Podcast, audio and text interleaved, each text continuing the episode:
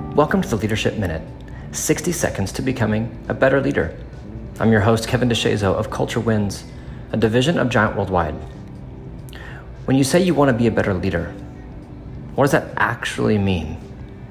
When you think of yourself being a great leader, what do you look like? What do you think like? What do you act like? How do you speak? Like, get specific.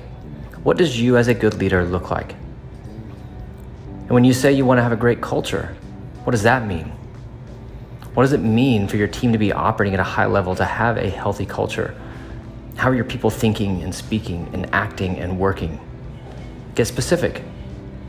Because a lot of people say they want to be a great leader or have a great culture, but they don't know what that actually looks like because they don't know how to create it. They don't know when they've ever achieved it. And where there is no clear vision, there's just frustration. There's no clear path forward. Clarity of vision creates clarity of action.